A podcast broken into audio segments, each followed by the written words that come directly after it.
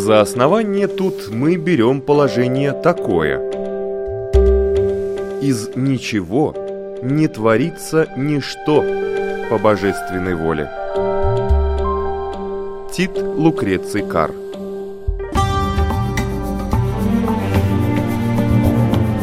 Дерзкие теории Смелые гипотезы Предположения, которые завтра могут стать аксиомами.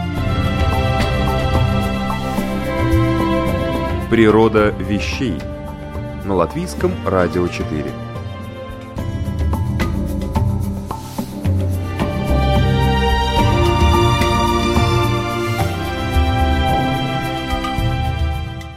Приветствую всех в эфире Латвийского радио 4. Меня зовут Оксана Резниченко, и это программа «Природа вещей». Прошедшие выборы и предшествовавшая им предвыборная кампания заставили меня задуматься об искусстве убеждения. Риторика – древнейшая наука об эффективной речевой коммуникации. Умение отстаивать свою точку зрения и способность убеждать оппонента в собственной правоте часто являются ключевыми элементами успеха. Если оставить в стороне эмоции и нечестные риторические приемы, в основе искусства переговорщика всегда лежит грамотно выстроенная линия аргументации. Так считает мой сегодняшний собеседник Никита Непряхин. Известный российский исследователь, бизнес-тренер, писатель, автор шести книг-бестселлеров и серии тренингов, теле- и радиоведущий – победитель книжной премии Рунета, обладатель премии «Лучший бизнес-тренер». Его конек – техники аргументации и убеждения. В своих книгах «Убеждай, побеждай», «Гни свою линию» Никита Непряхин использует феномен воздействия на людей. Что же такое эффективная аргументация? Это комплексное, многогранное и сложное явление. Аргументация – логико-коммуникативный процесс, который служит обоснованию определенной точки зрения, убеждению реципиента в правоте аргументатора. Гнуть свою линию можно двумя способами – при помощи логики и коммуникации. И тут в распоряжении спорщика множество наук и дисциплин. Например, эристика – искусство спора, диспута и полемики, которое Аристотель называл нечестным методом ведения дискуссии, а Эратосфен и вовсе называл эристов лжецами. Шопенгауэр в книге «Эристика» выделяет семь принципов ведения спора. Например, затенять нужный вывод, не обнаруживая его слишком рано – задавать противнику вопросы, чтобы из его же слов выводить истинность утверждений. Такая модель диалога называется эротематический метод. Составная часть эристики – рабулистика, искусство изощренной аргументации, позволяет выставить предмет обсуждения или последовательность чьих-то мыслей в нужном свете, не всегда соответствующем действительности. Тут, как говорится, хороши все средства, от перехода на личность оппонента лицемерия, двойных стандартов до рефрейминга контекстов и двойной терминологии. Например, можно играть на коннотациях и вместо негативно окрашенного слова «шпион» использовать более нейтральный синоним – «разведчик». Знаток и исследователь этих приемов Никита Непряхин приехал в Ригу по приглашению компании «Адрос Балтия», чтобы рассказать о собственных разработках в сфере аргументации и логики ведения дискуссий. А, логика на самом деле очень зашоренная. Вот, то есть, как наука, она такая одноглазая даже немножко, или близорукая, не знаю, как сказать. В классической логике есть несколько типов аргументов. Ну, то есть, например, есть аргументы искусственные, естественные, есть теоретические, есть эмпирические. И то я в два раза преувеличил классификацию, потому что по Аристотелю это всего естественное и искусственное. Вот. И, к сожалению, логика она иногда отметает другие методы и приемы убеждения. И я думаю, что никто не будет отрицать, что иногда мы принимаем решения иррационально, спонтанно, на эмоциональном уровне. Поэтому вот я в свое время ввел такой термин, который сейчас уже так все активно используют. Я всегда говорил практическая аргументация. Да. Многие это вот как раз не понимали и говорили, что такое практическая аргументация. Есть аристотелевская аргументация. А стало понятно, что даже если ты семь пядей во лбу и вот досконально знаешь логику, ты все равно не сможешь убедить другого человека. Потому что иногда нужно апеллировать к иррациональным категориям. Да? Ну, то есть вот давайте представим, допустим, мы выбираем два отеля. Кстати, мы сейчас будем делать большое исследование. Почему я об этом говорю, могу посекретничать только с вами. Потому что в России я это не буду раскрывать этот секрет, потому что мы там как раз будем проводить эксперименты. Вот мы как раз будем делать большое исследование, изучающее рациональные эмоциональные аргументы. Ну так, уже по-серьезному, с научной точки зрения. Мы даем два описания отелей. В какой типа вы поедете? Отель 1, один, отель 2. Первое описание чисто рациональное. Ну, например, в стоимость пакета входит перелет, трансфер. Отель находится на первой линии. Он соответствует по одной классификации пяти звездам, по другой там четырем звездам. Э, по последним там данным вошел, значит, TripAdvisor его рекомендует на столько-то. В, в отеле там три бассейна, пять и так далее. А второе описание, оно чисто эмоциональное, оно иррациональное, оно не дает конкретной информации там, по стоимости, по выгоде. Но там вот описание, какая кухня, а насколько там мягкий бархатный песок, что его специально привозили, что, значит, там э, декор такой-то, а стиль секой-то. Каждый день на подушечку кладут шоколадку. Специальная косметика, есть отдельное мыло для того, чтобы пену в ванне набрать. Ну, понимаете, mm-hmm. да? То есть ничего по факту нет, но зато много эмоциональности. И у меня есть предположение, гипотеза, которую мы в ходе как раз исследования, мы три года берем себе тайм-аут это исследование проводить, потому что нам нужно собрать большую выборку, мы будем ориентироваться на 10 тысяч человек, поэтому три года. У меня есть гипотеза, что будет работать по большей степени эмоциональная аргументация, которой, как показывает практика, мы как раз пользоваться и не умеем. И многие думают, что, наверное, это, ну, все-таки, может быть, прерогатива россиян. Неправда. Вот, пожалуйста, в прошлом году семинар с латвийскими участниками, и мы увидели ровным счетом такую же ситуацию, что первые практические приемы угу. это все излишняя рационализация. Угу. Причем чем выше человек в плане своего опыта или там должности, тем больше он боится эмоциональных аргументов. А почему так? Это, это невозможно однозначно ответить. Это и ментальный момент, это и стереотипичность определенная, потому что люди, многие считают, что бизнес это очень серьезно. Какие эмоции вообще в бизнесе? А в мировом маркетинге давным-давно знают, что чем выше цена, чем выше ценовой сегмент, тем выше должна быть эмо- степень эмоциональности. Ну, как можно рационально продать ультрапремиальный сегмент, там, не знаю, Бугатти, сумку Биркин там за 15 тысяч евро, или часы какие-нибудь там за 50 тысяч евро. Но это же иррациональная покупка. И вот как раз мы будем говорить не только про каноны и основы рациональной логической аргументации, как их правильно создавать, что такое дедукция, индукция, четкая причинно-следственная связь. Чувствуете, ничего там такого фанового не будет. Это прям серьезная очень работа. Ну и, конечно, будем говорить о том, как эмоционально воздействовать, и будем прям пробовать на практике и все видеть в реальности, потому что сами участники будут голосовать, кто их убедил больше. Действительно можно убедить кого угодно в чем угодно. Да, у меня более того есть такая книжка, аргументируя это, как убедить кого угодно в чем угодно. Но тут нужно понимать, что все дело в вопросе выбора техник и времени. То есть вот если мы говорим про некий абсолют, да, это можно сделать. Но вопрос, какими методами мы будем пользоваться. А если мы говорим про, например, аргументацию, то, наверное, есть определенные сферы, где аргументы не будут действовать. Ну, например, если человек априори не хочет слышать, он не хочет принимать твою точку зрения, тут, наверное, конструктивный разговор не поможет. А если мы будем смотреть на весь вообще возможный арсенал разных методов и корректных, и деструктивных, то, конечно, вообще никаких невыполнимых задач быть не может. И мы как раз живем в то время, и мы свидетели многих событий, когда невозможное возможно. Например? Ну, слушайте, вот э, классический пример – это то, что происходило буквально несколько, да и происходит сейчас между Украиной и Россией. Ну, то есть вот еще бы лет 10 назад кто бы сказал, что могут быть враждебно настроенные такие настроения. Ну вот, пожалуйста, вопрос убеждения. Когда идет некая пропаганда, то там задействуются еще и социальные манипуляции, да, и классические приемы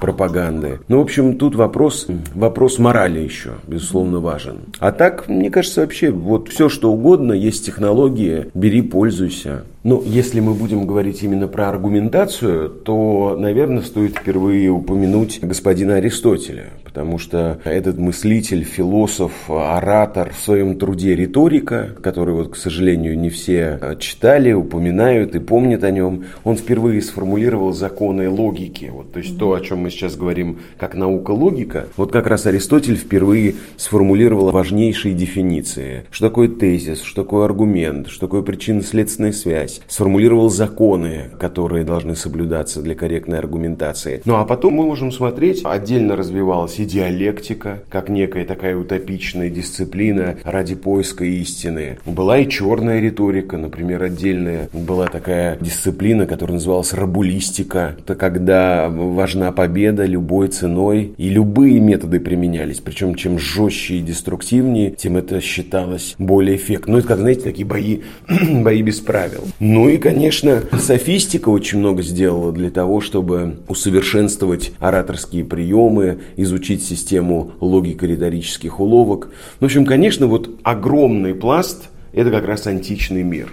И вот то, что сейчас, может быть, иногда заявляется как некий тренд, как э, некая мода, это все на самом деле ногами уходит туда, в античность. Тот же самый сторителлинг, например. Да? Да. Модные же технологии. Ко мне многие приходят и говорят, вот модная технология сейчас это... Кто автор? Кто автор? Есть? Э, это наверняка какой-нибудь институт модный. Я говорю, не институт. Аристотель придумал первые пять законов композиции. Ну, в общем, вот почаще бы мы смотрели туда, вглубь веков. Там очень много ответов. Даже иногда вот думаю, что, может быть, это преподавать, даже вот ввести в какие-то школьные дисциплины. Да, это правда. Удивительный иногда фидбэк мне дают участники, например, мастер-классов по манипуляциям. Ну, я не знаю, каждая вторая реплика, они говорят, как вот жалко, что это не преподают детям. Ну, то есть вот все время какая-то ссылка именно на педагогику идет. Ну, то есть такой запрос есть есть и означает, что нужно что-то с этим делать. Очень, кстати, интересно, Никита, я видел пост был по поводу буллинга, да, когда вы были то ли в школе, то ли в какой-то... Это был детский дом. Да, детский дом, да, да как раз mm-hmm. вот как, как вот реагировать на какие-то высказывания, на травлю, чтобы дети были готовы к этому уже. Это удивительно. А дети-то готовы, а вот преподаватели не готовы. Вот для меня это последняя поездка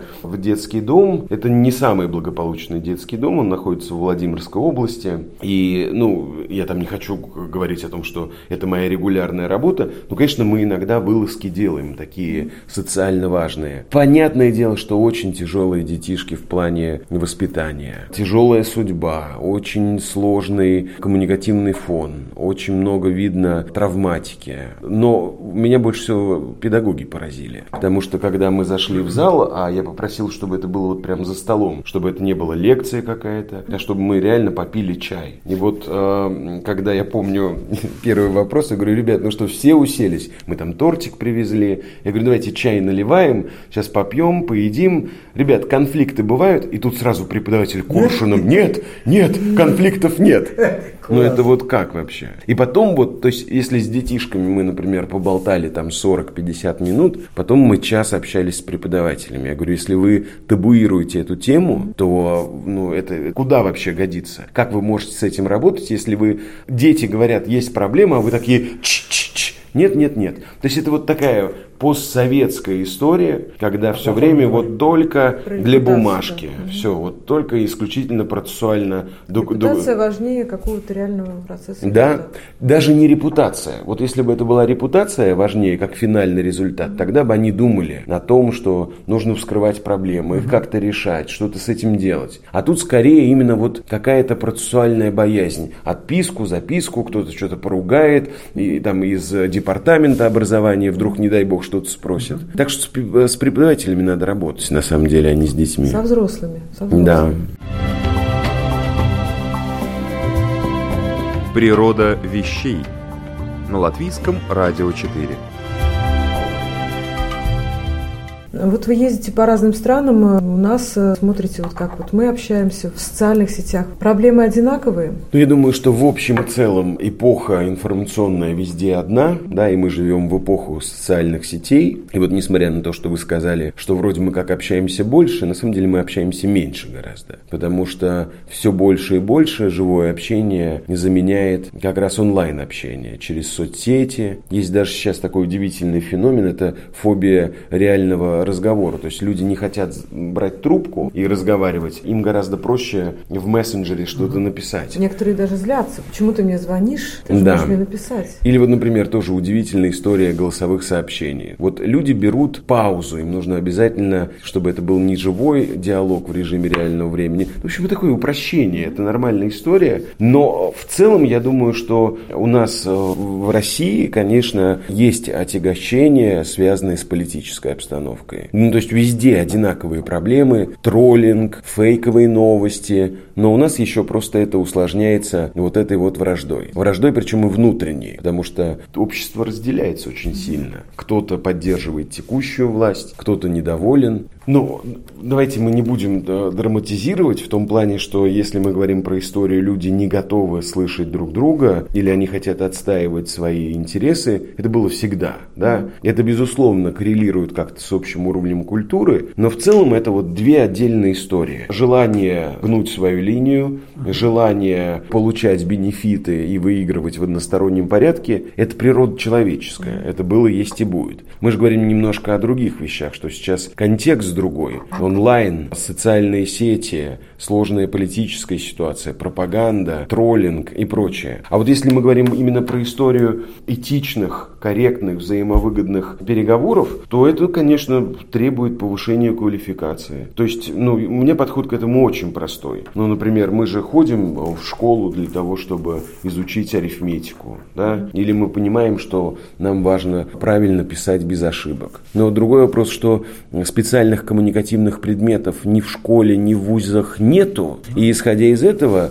мы видим огромную проблему. Вот мы, когда я говорю, да, это представители бизнес-образования, потому что наша задача – это обслуживать интересы бизнеса. А бизнес бьет тревогу, и бизнесу очень плохо, потому что когда поступают, например, на работу выпускники вузов, они ничего не умеют. У них нету ни одного софт-скилла. То есть у них нету ни навыка коммуницировать, ни вести переговоры, ни публично выступать, ни аргументировать свою позицию. Нету критического мышления, аналитических каких-то навыков. Есть какие-то зазубренные истории из учебников. И вот, собственно говоря, бизнес хватается за голову и говорит, ребята, нужно что-то делать. Эти люди, они не адаптированы под текущую бизнес-реалию. Вот, собственно говоря, вот для чего существует бизнес-образование и вот то, чем мы занимаемся. То есть наша задача что-то быстро, интенсивно сделать для того, чтобы решить бизнес-проблемы. Поэтому, мне кажется, нужно начинать с того, что заняться саморефлексией. Вот если человек регулярно ведет переговоры,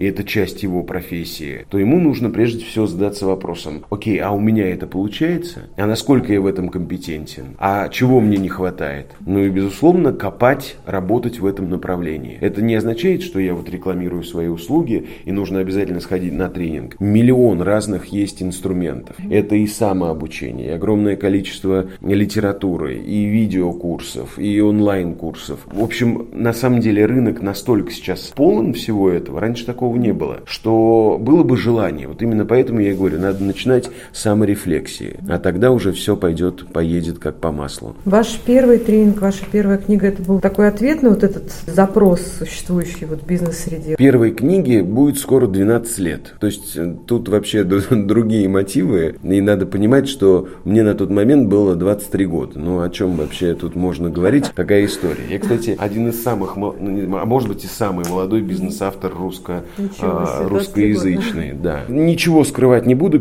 Первая книжка до сих пор э, выходит какими-то бешеными тиражами. То есть, ну, мало какая книга регулярно. То есть, это не то, что остатки мы распродаем, а все время какие-то новые издания. И Это я...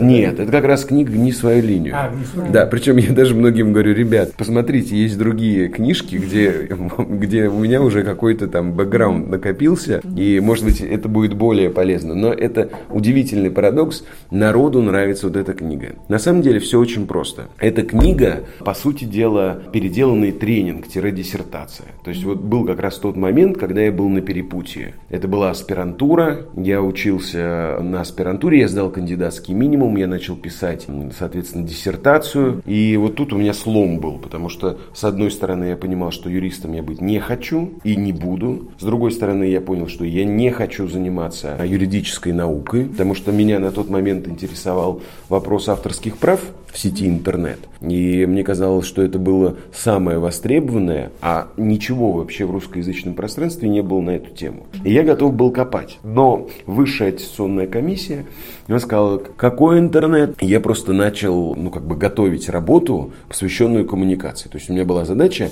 перелопатить огромное количество литературы и что-то сделать. А вот что из этого получилось бы, тренинг, а, диссертация или что-то еще, я тогда не знал. Но вот вышла книжка. И это, по сути дела, не моя какая-то авторская разработка, это просто такой очень детальный, нудный труд, вот что есть, ну, точнее не есть, а что было на тот момент в коммуникативной науке, угу. просто переделанный на такой простой язык. Но оказалось, что это такая востребованная история, и до сих пор она популярна. Хотя вот прям вот проговаривают момент, многое из того, что там написано, сейчас уже опровергнуто наукой. Поэтому как бы нужно все вот через призму скепсиса читать. А что, например, опровергнуто? Ну, например, у меня там была э, такая глава, на тот момент это был вот писк, самое-самое модное, это тема про невербальную коммуникацию, про НЛП. Да, да. Только тогда появли, появлялись новые труды и Алана Пиза, и труды по верификации лжи угу. разных абсолютно специалистов. Вот. И это, в общем, такая тема была супер востребованная. Да, и мы да. вот все, что было на русском и не на русском языке, мы просто это глотали с удовольствием, на свой как-то манер интерпретировали. Ну и, собственно говоря, вот то, что все знают, а было описано в этой книге, то есть, например, теория о закрытых, открытых да, жестах. Да, да, да, да. Но это сейчас нау- позе, научно опровергнутая да? история. Да, это излишнее упрощение. Ну, то есть, смотрите, вот сейчас вы в закрытой позе сидите. Да. Это что означает? Что да вам что не... это означает? Да ничего это не означает. Вот в том-то и дело. Ну, то есть, знаете, это, это человеческая психология. Нам хочется все очень сильно упрощать. И вот поэтому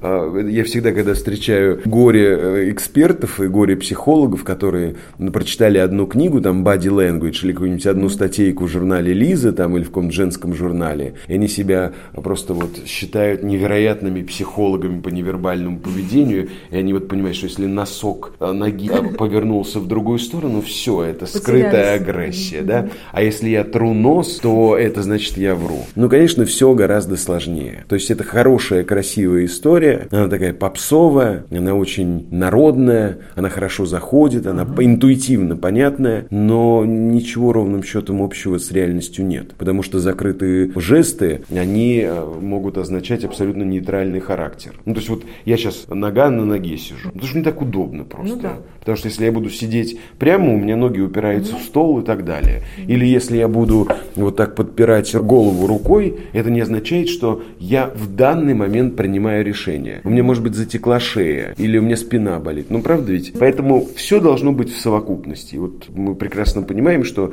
должен быть очень тщательный анализ, анализ конгруентности разных каналов. То есть, что я говорю, как я говорю, как я при этом веду, какой контекст, какие условия и обязательно бэкграунд, анализ того, как я вел себя до этого. Вот если мы совокупно всю эту картину будем представлять, тогда с более-менее вероятностью, какой-то валидностью и точностью мы можем интерпретировать невербальные паттерны.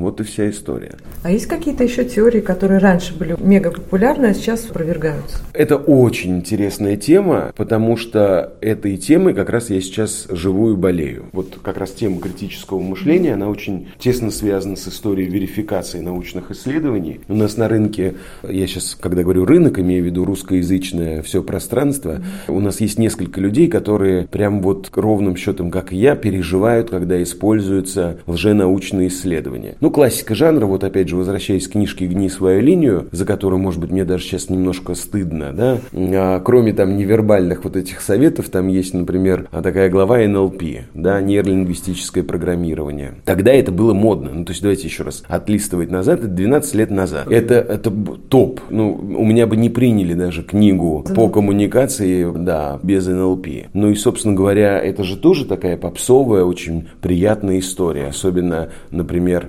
деление там на визуалов, кинестетиков, аудиалов и а, анализ того, как они, куда они смотрят, когда они задумываются. Ну, то есть меня даже тогда это настораживало, что-то странно. То есть, например, а, если вот человек задумывается, значит, мы его до этого определили, что он визуал, и, значит, если он смотрит наверх, направо, то, скорее всего, он не визуал, а кинестетик. Ну, какая-то вот такая вот история. Это, конечно, неправда. А в целом, сами создатели НЛП много раз потом в интервью признавались, что очень много как бы додумано, очень много не изучено, очень много гипотез. Но в целом вот какие-то такие примитивные штуки, которые используют НЛПшники, это обычная практическая психология. Ну, например, та же самая конгруентность или присоединение. А в целом сейчас мир переживает как раз эту историю, когда большинство популяризаторов науки в разных частях света как раз пытаются выводить бесконечное количество псевдонаучных исследований на чистую воду.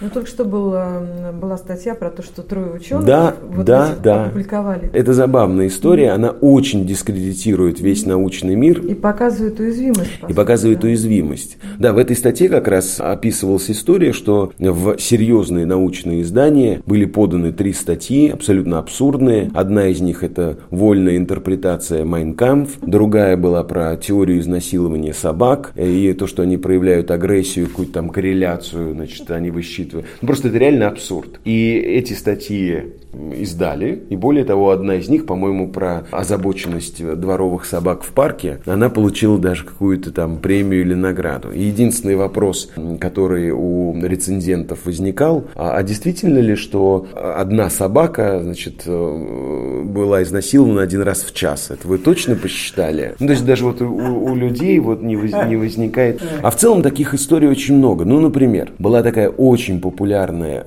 прям интересная, ну, прям вот такая красивая, сложенная история, например, про силу позы. Амикади, да? Да. Более того, вот даже, например, к стыду, к большому, Тони Робинс, когда приезжал в Москву и собрал рекордную аудиторию в 25 200 человек, он как раз тоже показывал этот слайд и ссылался на Амикади. На самом деле, уже давным-давно, как три года, есть научное опровержение вот этой теории, и то, что там нету вообще никакой научно доказанной корреляции между силой позы и, соответственно, повышением уровня адреналина, кортизола и так далее. Но другой вопрос, что есть как бы вредные антинаучные теории, а есть полезные. И в этом плане, например, теория силы позы, она, она не вредная, угу. потому что она, в принципе, учит созидательной истории. Да? Просто это как бы ложный аргумент в доказательство, но при этом как бы концепция на самом деле не, неплохая. А Никодя, она действительно ученый, да? Она действительно ученый, да. Тут просто вопрос валидности научного исследования. Mm, да? Оно было невалидное. Там, к сожалению, слишком маленькая выборка была, они неправильно посчитали погрешность. Ну, в общем, вот, вот эти все нюансы, связанные с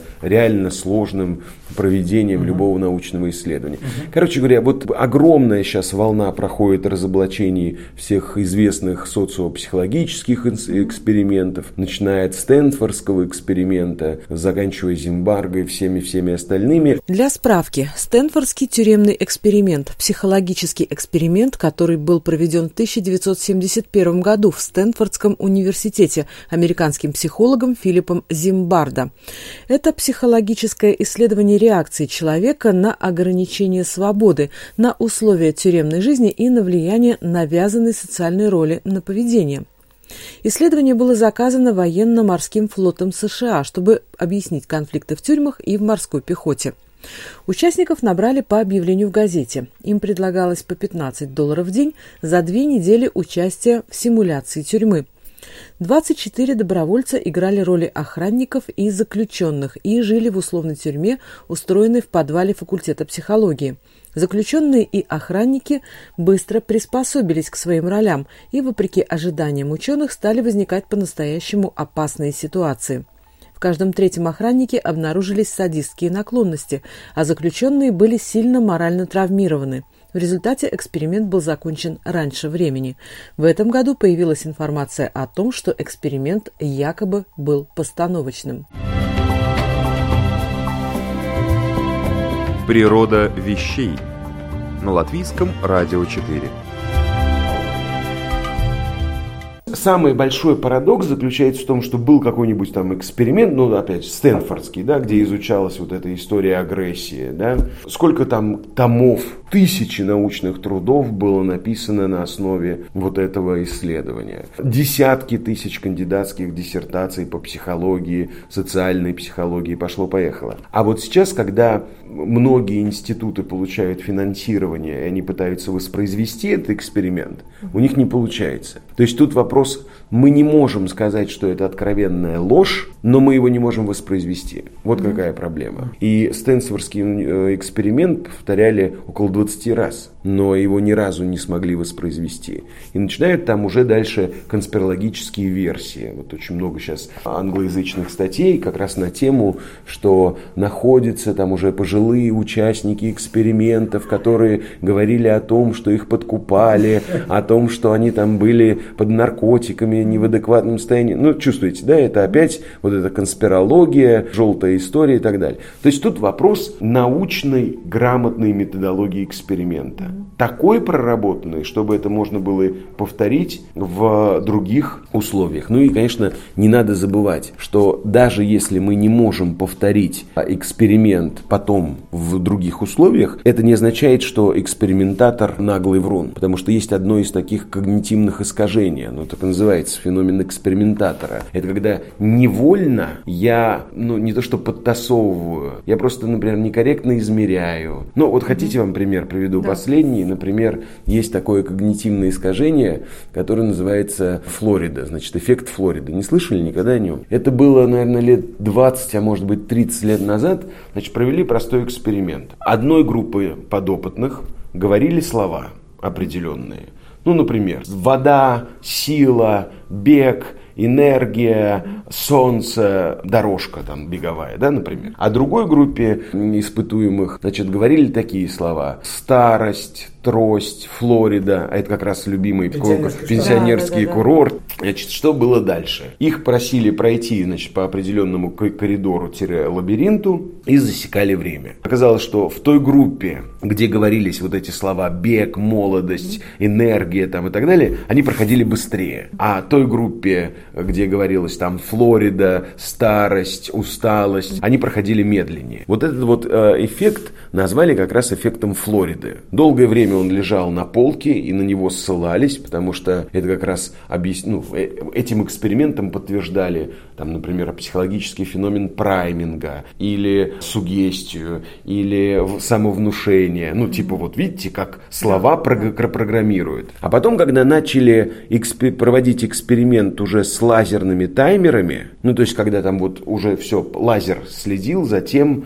где вот это пересечение, оказалось, что никакой корреляции вообще нет. Вот этим объясняется еще одно когнитивное искажение, которое называется как раз э, экспериментаторский феномен. То есть, когда экспериментатор хочет хочет подсознательно получить перевес в какую-то сторону, и он не то что обманывает, но он, например, не, не совсем корректно считает. Как у Грибоедова, обманываться рад. Да, да, да, да, да, обманываться рад. Ну или какие-то там э, двойственные ситуации он будет трактовать в положительную сторону. Так что в этом плане сейчас происходят очень хорошие штуки в науке. Народ все ставит под сомнение все чаще и чаще. Это и есть первый и очень важный совет от Никиты Непряхина. Чтобы не попасть под воздействие ложных аргументов, стоит ставить под сомнение тезисы оппонента, а готовясь к выступлению, точно так же проверять каждый собственный аргумент. Чтобы оценить проблему и тем более принять ответственное решение, нужно взвесить все варианты и проанализировать ситуацию. Критическое мышление – необходимый для этого навык, о котором часто забывают. О том, как развить навыки критического мышления, мы с Никитой Непряхиным поговорим в следующих выпусках нашей программы «Природа вещей». А пока я, Оксана Резниченко, прощаюсь с вами. До новых встреч в эфире. Интересного вам дня! За основание тут мы берем положение такое. Из ничего не творится ничто по божественной воле. Тит Лукреций Кар.